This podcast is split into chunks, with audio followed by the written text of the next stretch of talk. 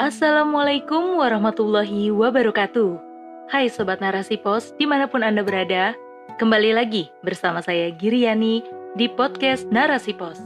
Narasipos.com, cerdas dalam literasi media, bijak menangkap peristiwa kunci. Rubrik Syiar. Tak ada tebang pilih dalam hukum Islam oleh Ayah Ummu Najwa.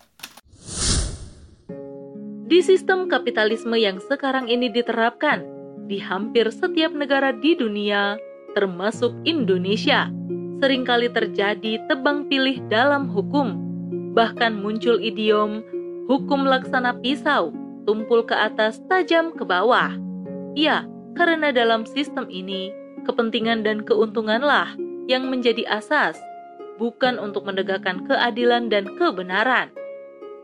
Keadilan hukum terjadi jika diberlakukannya hukum secara merata kepada semua strata sosial masyarakat yang ada, tanpa membedakan yang kaya ataupun yang tak punya, penguasa maupun jelata, baik yang mulia ataupun yang hina, anggota keluarga maupun bukan, anak kiai ataupun bukan, bahkan muslim maupun non-muslim. Di hadapan hukum, kedudukan semua orang adalah sama.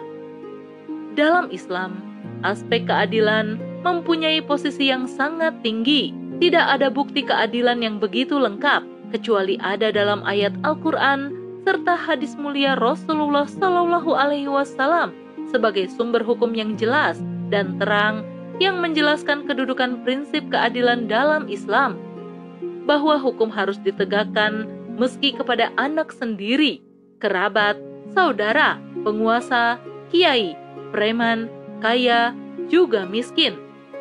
Jika mereka terbukti melanggar hukum, maka harus diadili dengan seadil-adilnya sesuai hukum Islam. Keadilan sendiri merupakan ciri utama ajaran Islam.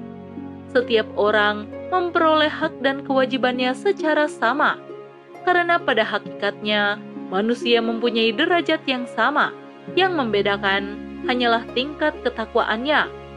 Sebagaimana disebutkan dalam ayat 13 surah Al-Hujurat bahwa orang yang paling mulia di sisi Allah adalah yang paling bertakwa.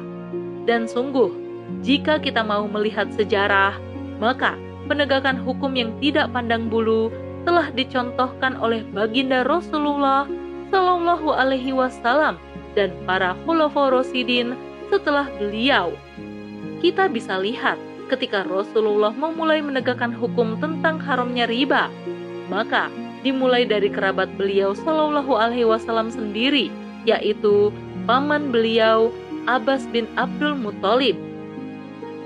Dalam Syarah Riyadus Solihin, terbitan Maktabah Asyamilah, Syekh Muhammad bin Solih Al-Utsaimin rahimahullah menjelaskan, begitulah hukum, begitulah penguasa, merekalah yang pertama kali menerapkan hukum pada kerabatnya sendiri. Sangat berbeda dengan penguasa hari ini, kerabat mereka mempunyai kekebalan hukum sendiri, sehingga bisa berbuat sekehendaknya. Akan tetapi, pada masa baginda Rasulullah, bahkan riba yang pertama kali dihapuskan adalah riba pamannya sendiri, yaitu Abbas bin Abdul Muthalib. Dan sungguh, riba Abbas dihapus semuanya. Tak hanya itu, pernah suatu waktu salah seorang sahabat Nabi Shallallahu Alaihi Wasallam, yaitu Urwah bin Az-Zubair, yang bercerita kepada Az-Zuhri tentang kejadian yang ia saksikan semasa hidup Rasulullah.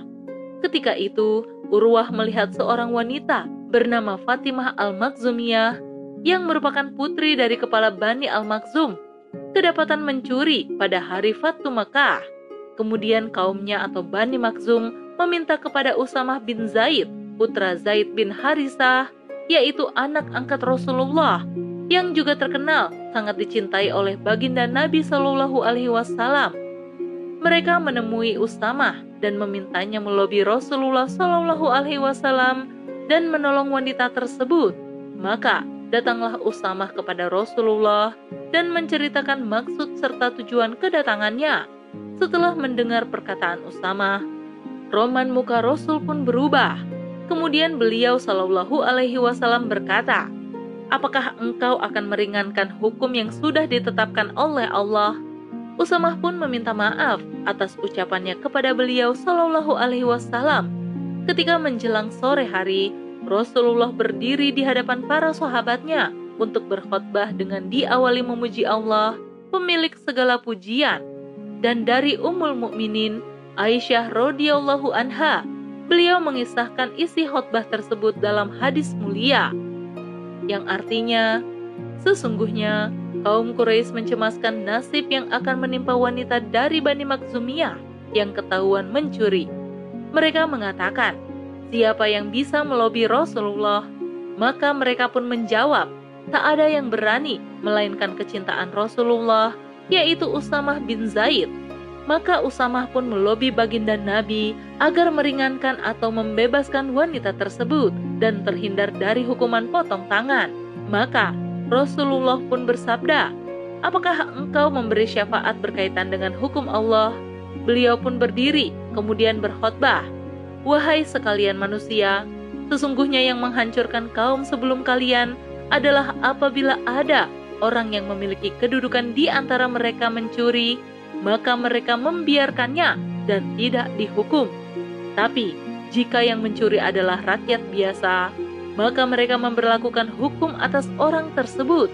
Demi Allah, sungguh bahkan jika Fatimah binti Muhammad yang mencuri, maka aku sendirilah yang akan memotong tangannya. Hadis riwayat Bukhari dan Muslim.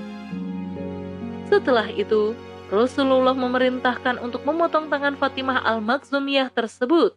Dan setelah pelaksanaan hukuman selesai, beliau mengabarkan bahwa tobat wanita tersebut telah diterima oleh Allah.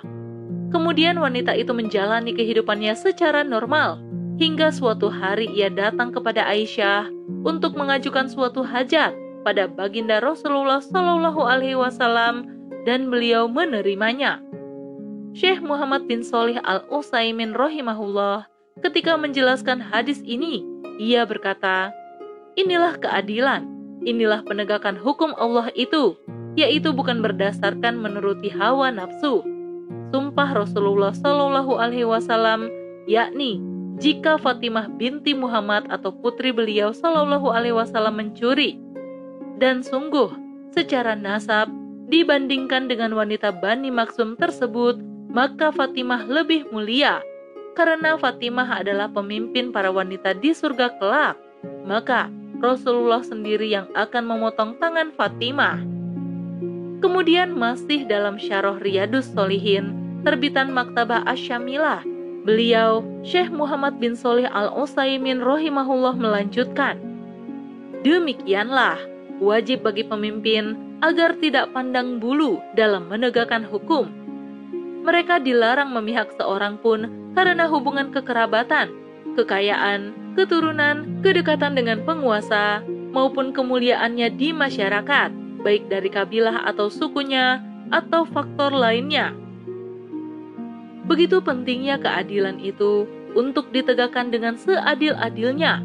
Nabi Shallallahu Alaihi Wasallam telah mengajarkan kepada umat manusia untuk tidak membeda-bedakan satu orang dengan yang lainnya, dalam pandangan hukum, semua orang mempunyai kedudukan yang sama.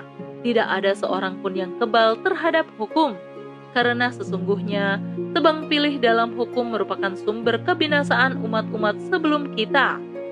Lihatlah kita hari ini, krisis ekonomi yang berkepanjangan, bangsa yang selalu dirundung masalah, seolah tak ada habisnya, pandemi, musibah demi musibah, gejolak sosial, rusaknya generasi muda merupakan imbas dari ketimpangan hukum akibat menerapkan sistem buatan manusia yang syarat akan kepentingan nafsu. Dan sungguh, keadilan hanya bisa dirasakan jika Islam diterapkan secara institusi, karena hukum adalah hukum. Ia harus diberlakukan bagi siapa saja yang terkait dengannya. Inilah yang diajarkan oleh Rasulullah untuk kemaslahatan umat manusia. Wallahu a'lam bishawab. Wassalamualaikum warahmatullahi wabarakatuh.